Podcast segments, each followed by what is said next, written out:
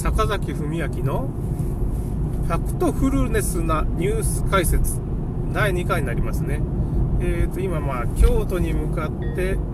まあ、京都貧乏旅行みたいなことをちょっとやってるんですが今長船っていうとこですかね。その岡山県の刀剣の里。まあ日本刀ですね。日本刀の半分ぐらいが備前島と呼ばれていてまあ長船っていうところでまあ備前焼きっていう焼き物も作ってるんですが備前島を結構作ってます。で今その辺の近くを車でこう移動してるんですがまあちょっとスーパーかなんかによって朝ごはんを食べてたいんで まあちょっと仕入れてこようかなと思ってます。まあそれでちょっと今最初のですね第1回の配信を配信しようかと思ったんですが、まあ、スマホの Wi-Fi ではないんでね、ちょっとスマホの配信状況っていうか、電波があんま良くないので配信できない。あと、まあ、アイコンですかね、その、この番組の写真アイコンとか、ま、プロフィールの写真のアイコンの写真を更新しようと思っても、いまいちうまくいかないというような状況なので、ちょっとあれですね、あの仕方がないので、第2回の配信を、まあ、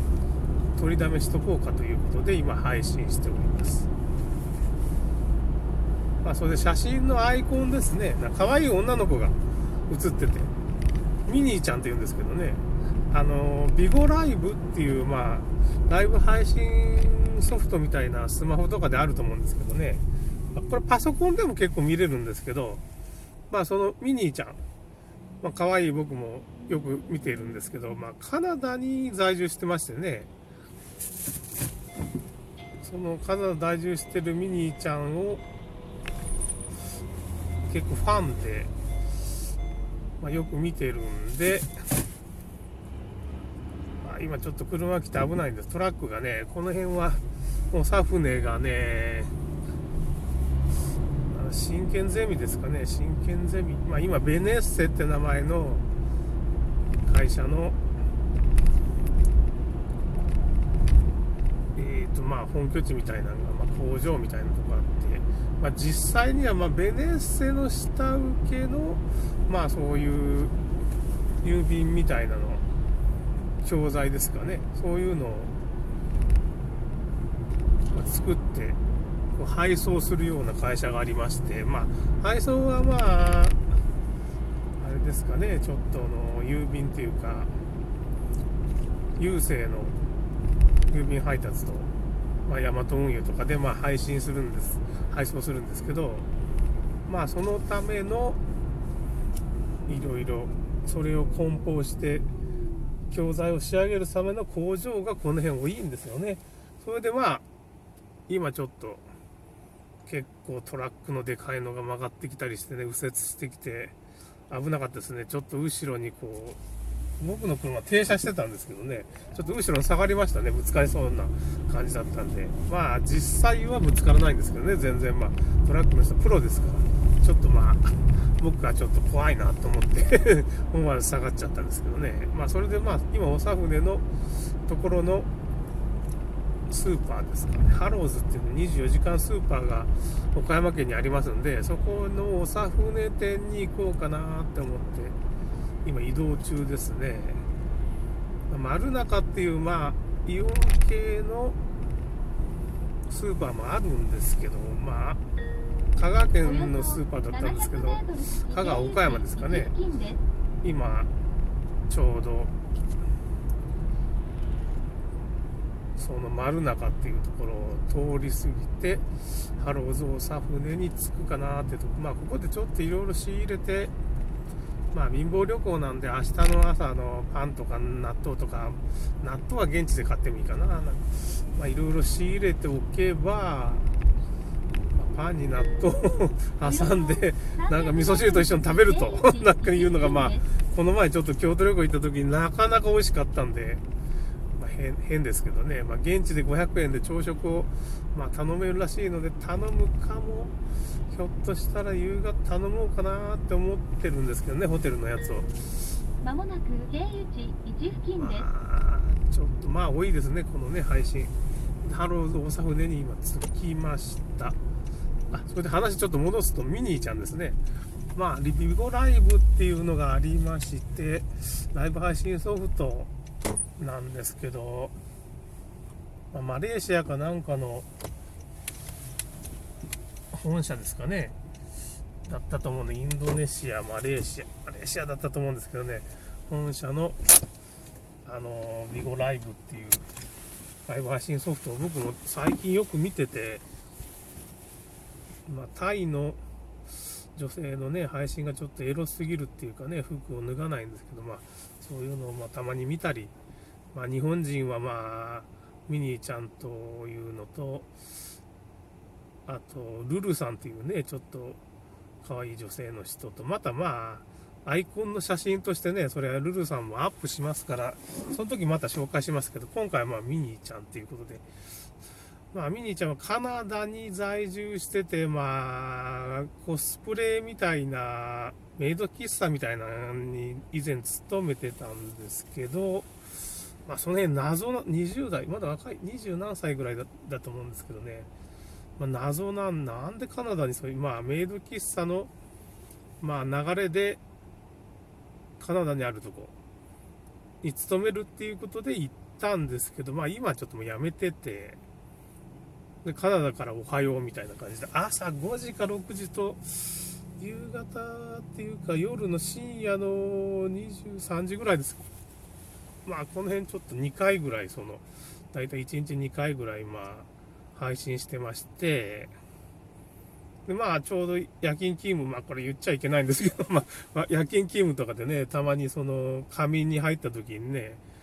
たまに聞いてしまったりね、するまあ、録音してて、まあ、そのままちょっと、ちょっと聞いて寝ると、みたいなことを、まあ、夜勤の時にちょっと暇っていうかね、あんまり良くないんですけどね、ちょっと、目を覚まさんといかんので、ちょっと聞きながら仕事をしてたりね、ちょうどまあ、ちょうど朝方とか夜勤に最適な、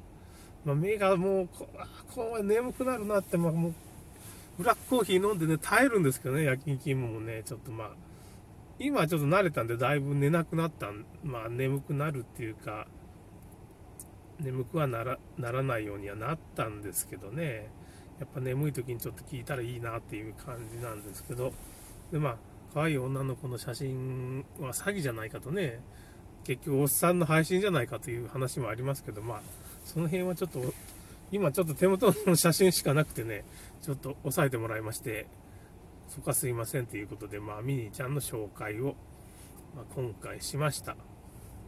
まあ、これから京都の伏見区の方に行って、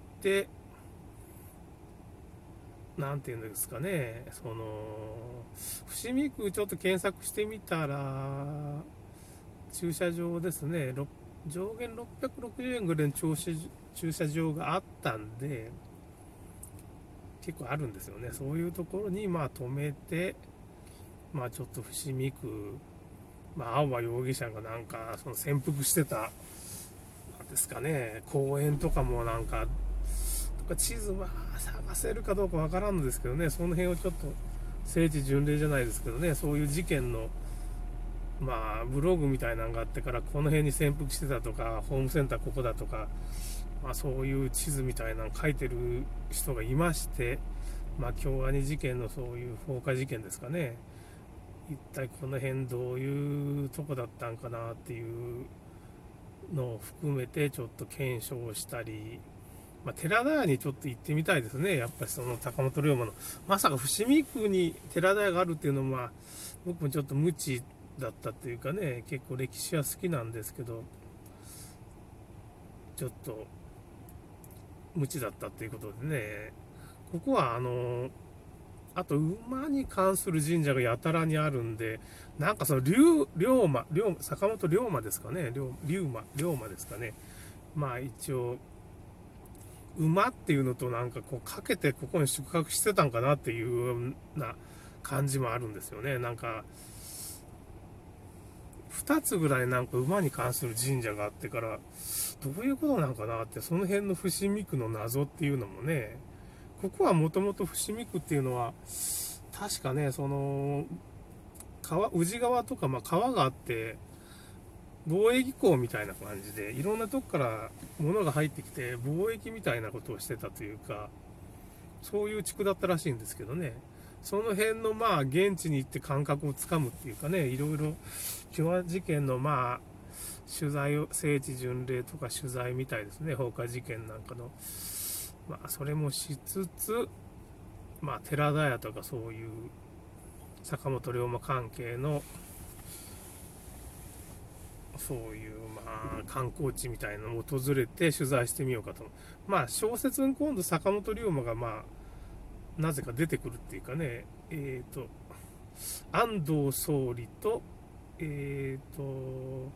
安倍の生命の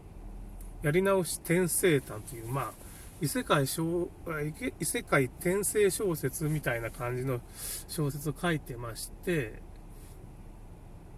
まあその取材も兼ねてっていうことで行きたいと思います。まああのあれですね、僕の先祖が二十歳なんで、二十歳関係の神社も行ってみたいかなと思います。それでは、第2回放送、これで終わります。